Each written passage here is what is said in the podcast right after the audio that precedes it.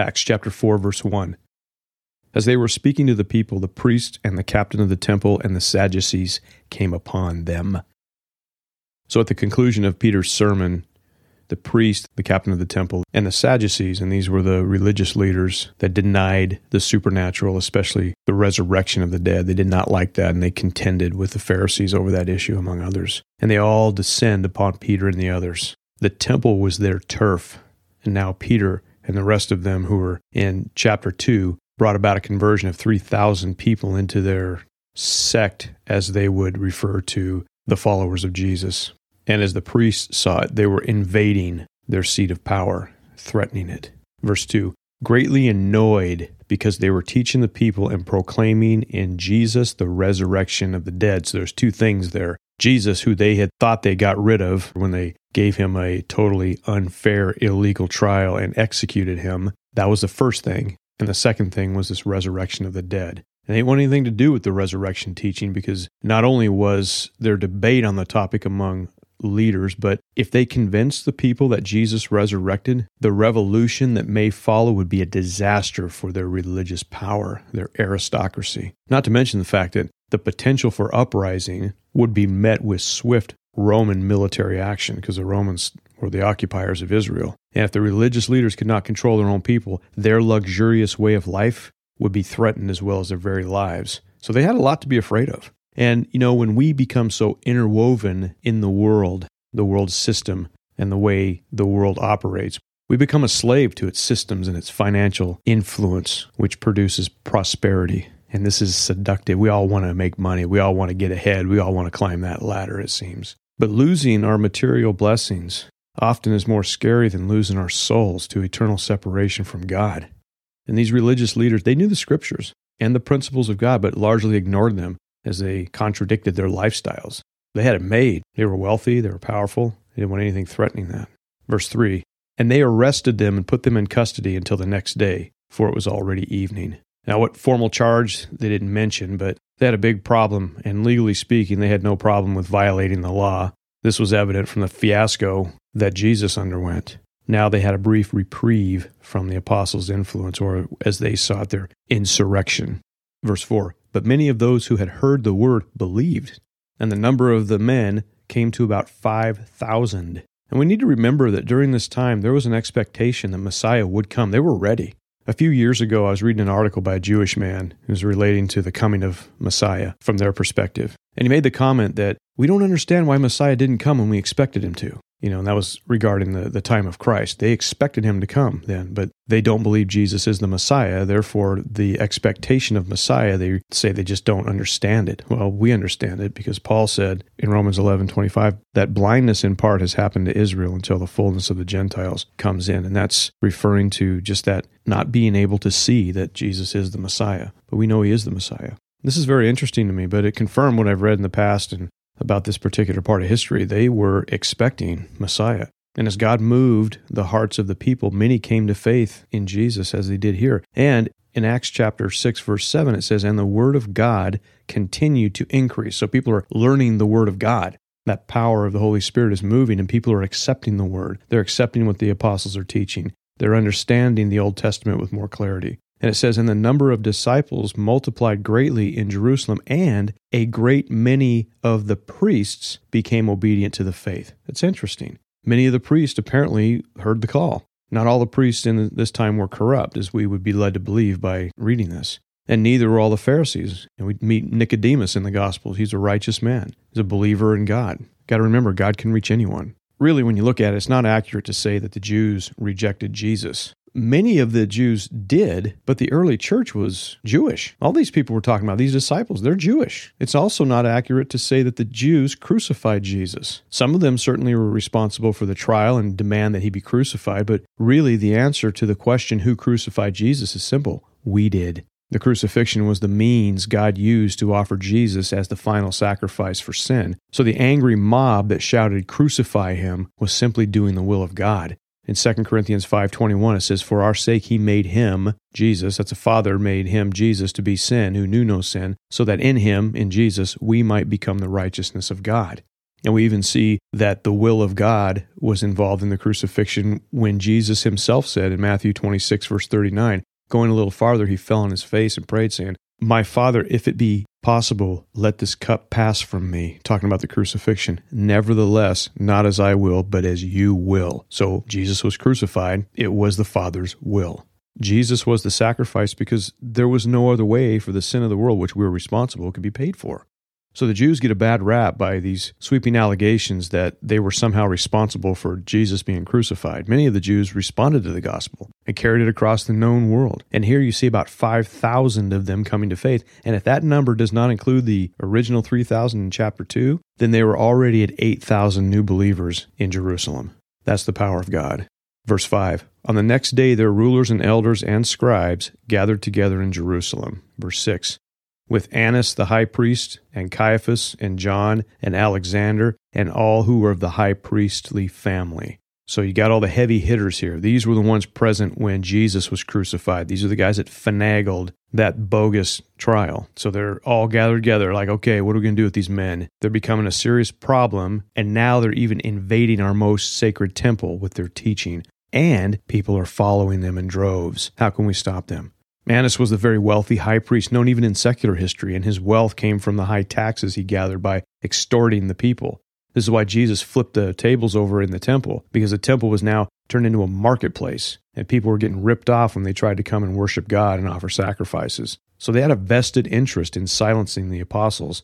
And now, with 8,000 followers, that ain't going to be easy. Verse 7 And when they had set them in the midst, talking about the apostles, they inquired, By what power or by what name do you do this? Okay, so now the apostles are on trial, and their question is interesting. By what power or name did you do this? They understood a miracle had been performed that they could not explain. That wasn't the issue. They wanted to know how they did it. And they certainly would have been briefed by someone who listened to Peter that, hey man, they said that in the name of Jesus Christ of Nazareth, stand up and walk. So they were likely ready to refute this with whatever they could. They expected it. But what they likely didn't expect is God to speak to them through Peter, which is exactly what happened. The Holy Spirit is now on trial and he begins his defense.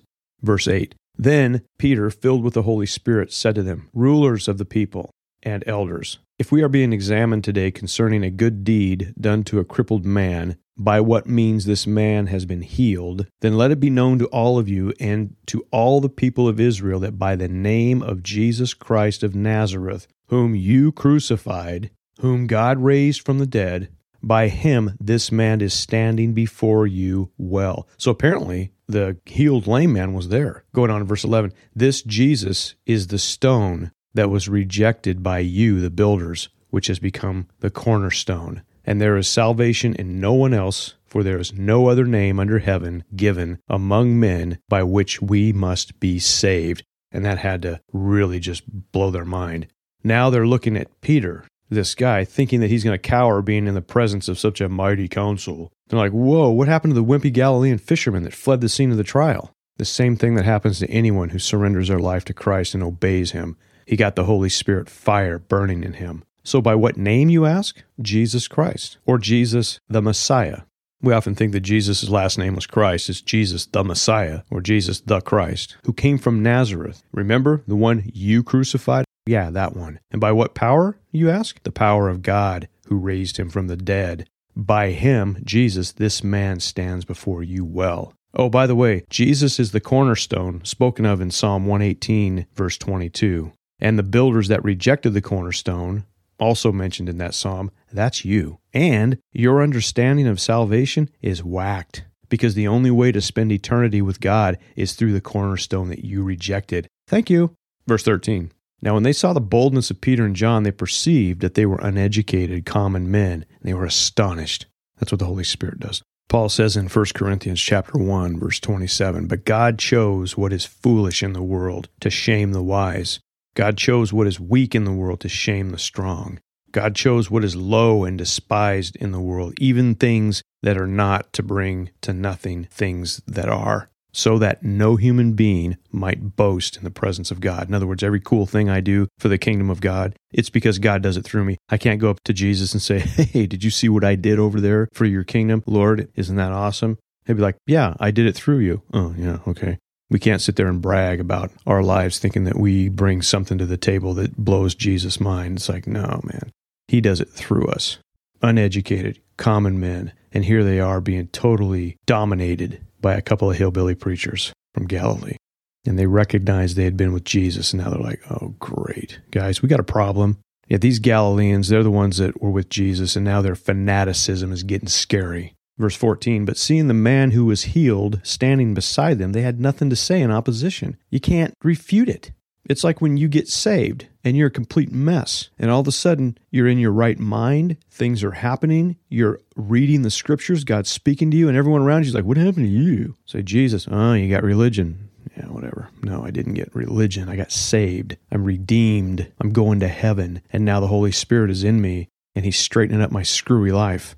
They can't say anything in opposition because they see it right there in front of you. You want to have a good witness? You want to be able to lead people to Christ? Make sure your life is on track with the Lord. Watch what He does. Watch how He changes you. Watch how He turns you from a hillbilly Galilean into a bold person that's confronting these higher ups and putting them to shame. God chose you. If you choose the foolish things to put to shame the wise, that's cool because I qualify.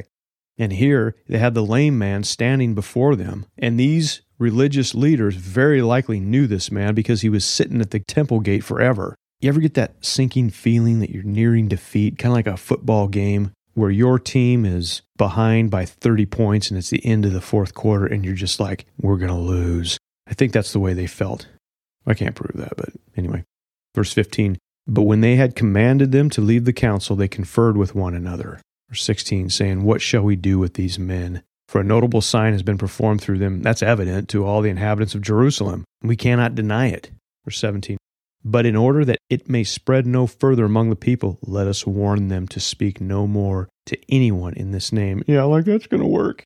So they're like, what are we going to do? Hey, man, I've, I got an idea. How about repenting and praising God for the God who healed the lame man? Nah, let's just threaten them and that'll work. After all, they saw what we did to their leader. Okay, it's settled in. Threats it is.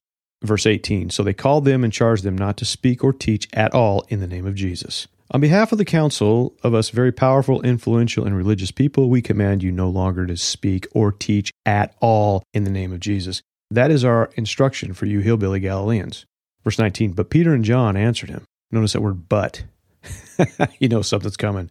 Whether it's right in the sight of God to listen to you rather than to God, you must judge. For we cannot but speak of what we have seen and heard. Peter's saying, It ain't going to happen. You're not God, and we obey God. Unlike you, we must obey what we have seen and heard. Sorry. And when they had further threatened them, they let them go, finding no way to punish them because of the people, for all were praising God for what had happened. And you know, that's crazy because everyone's praising God. It's a cool moment, and they want to quash the whole thing. So they say, Get out of here.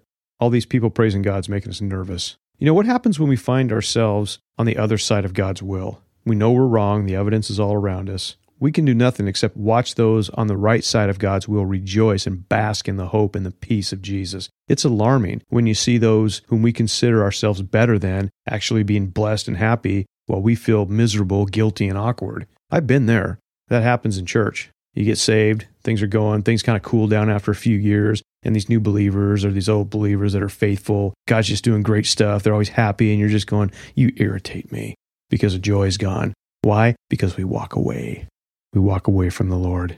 Verse 22 For the man on whom this sign of healing was performed was more than 40 years old. Man was lame for a long time. He was not just simply recovering from some injury, he was permanently lamed, and it was a miraculous healing, and they knew it. Verse 23 When they were released, they went to their friends and reported what the chief priests and the elders had said to them.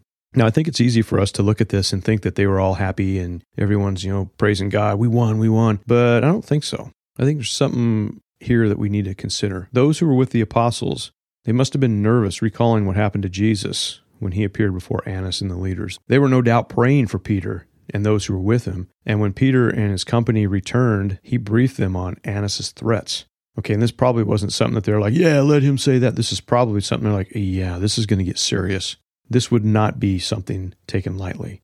There would likely be those among the group who, when they were tempted by this possible persecution, would behave in the same way that Jesus described in Matthew 13:20 when he said, "As for what was sown on rocky ground, this is the one who hears the word and immediately receives it with joy. Yet he has no root in himself, but endures for a while. And when tribulation or persecution arises on account of the word, immediately he falls away. So there were probably those kind of people in that crowd especially among the thousands that were being saved. Once they caught wind of it, they're like, yeah, this is going to get bad. Um, I think we should just go home, you know, kind of cool down for a little bit.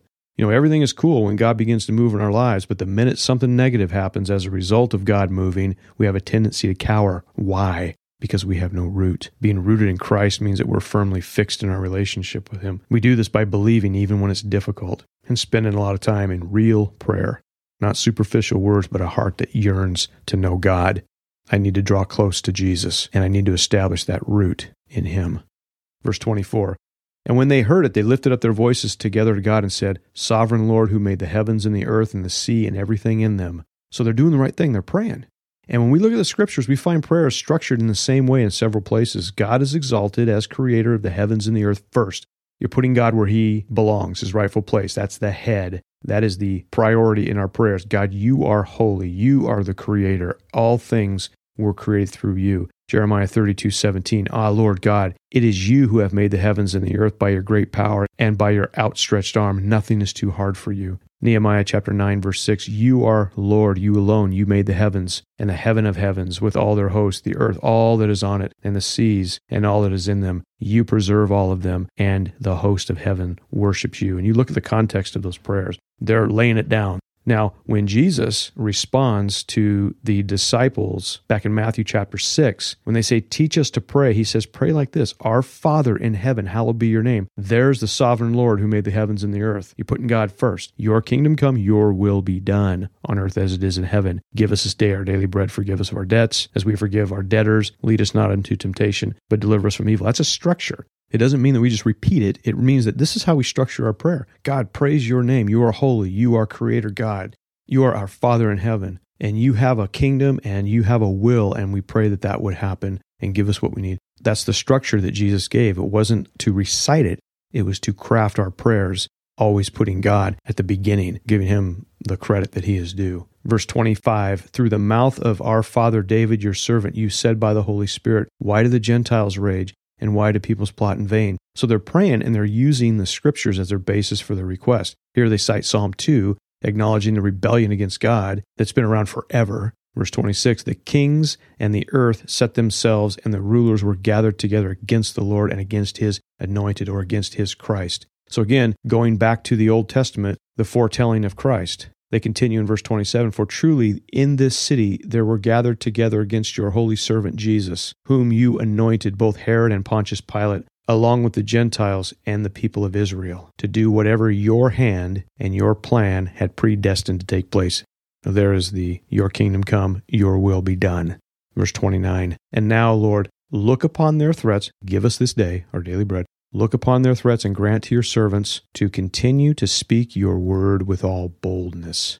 Interesting. They didn't ask to be delivered from the situation. They didn't ask for God to rebuke these guys. What they asked for was give us boldness in this situation to continue to speak your word. And this is the Holy Spirit at work in the lives of the believers. They get what's important here. What's important is that that word of God, it goes out and they're being used to push the word of God out. They know it. They know they're being used by the Lord. Give us the boldness. Give us what we need. Verse 30 While you stretch out your hand to heal, and signs and wonders are performed through your name, through the name of your holy servant Jesus. They asked for boldness to continue to speak his word, so the healing and the signs and the wonders would continue to be performed in Jesus' name. The witness would continue to grow. People would continue to get saved. Verse 31 And when they had prayed, the place in which they were gathered together was shaken, and they were all filled with the Holy Spirit and continued to speak the word of God with boldness.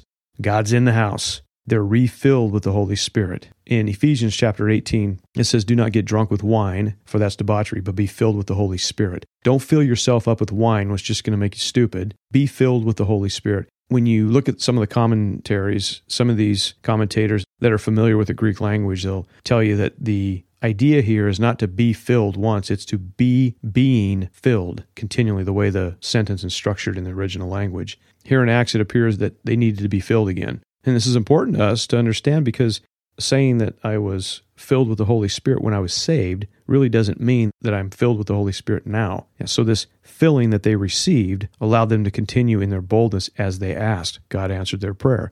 And when their prayer was consistent with God's will, Lesson to be learned here if you want your prayers to be answered, make them consistent with God's will. And then you'll see your prayers being answered. If you ask for stuff that's not God's will, then God's gonna be like, no. And that's an answer. Verse 32 Now the full number of those who believed were of one heart and soul, and no one said that any of the things that belonged to him was his own, but they had everything in common. There was unity in the church. Each person contributed to the needs of those around them so that everyone's needs were being met.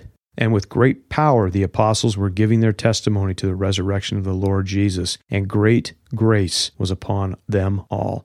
God was moving and continued to use the apostles who stuck to the simple message the birth, death, and resurrection of Jesus Christ.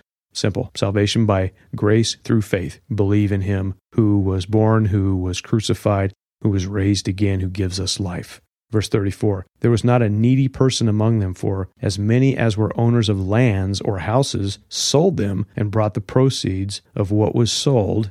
Verse 35 And laid it at the apostles' feet, and it was distributed to each as any had need. When the disciples' eyes were on the Lord, material things became less significant to possess. They were now of more value if they could be used to bless others. And this is the heart of Jesus radiating through his disciples. Psalm 133, verse 1 Behold, how good and pleasant is it when brothers dwell in unity. 1 Peter 3 8 Finally, all of you have unity of mind, sympathy, brotherly love, a tender heart, and a humble mind. That's what the Holy Spirit does. Verse 36 Thus Joseph, who is also called by the apostles Barnabas, which means son of encouragement, a Levite, a native of Cyprus, sold a field that belonged to him and brought the money and laid it at the apostles' feet. So we're now introduced to Barnabas, who would later become a traveling companion with Paul, and he demonstrates this brotherly love by selling off his land and giving it to the apostles, and that sets the stage for Acts chapter 5. Thank you.